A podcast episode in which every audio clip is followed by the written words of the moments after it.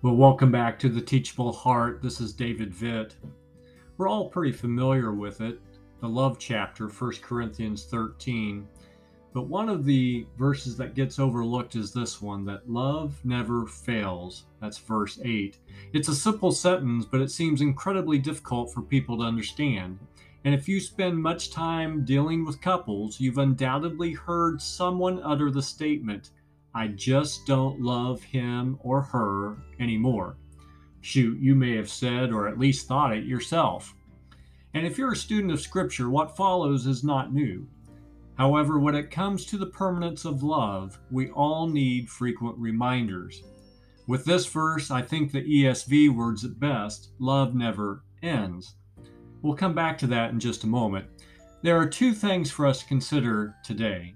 First, love in this verse is from the Greek word agape, which is often referred to as love God style.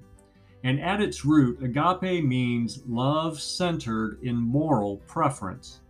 In other words, genuine love gives preference to the other because it's the morally right thing to do. Fails or ends is derived from a Greek word which means to perish, cease, or disappear. And since God is love, as we're told in 1 John 4 8, and God is eternal, it makes sense that his type of love then has no end. What people actually mean when they say, I no longer love him or her, is that they no longer feel what they once felt. Perhaps the magic has gone or the spark has faded. In reality, it's much more likely that such people never truly began to love that person than that they stopped thereafter. What we stop is acting lovingly towards one another. We stop being patient. We stop placing the other ahead of ourselves. We stop being kind and considerate. Love doesn't fail. We do. But thankfully, it's never too late to begin loving with God's type of love.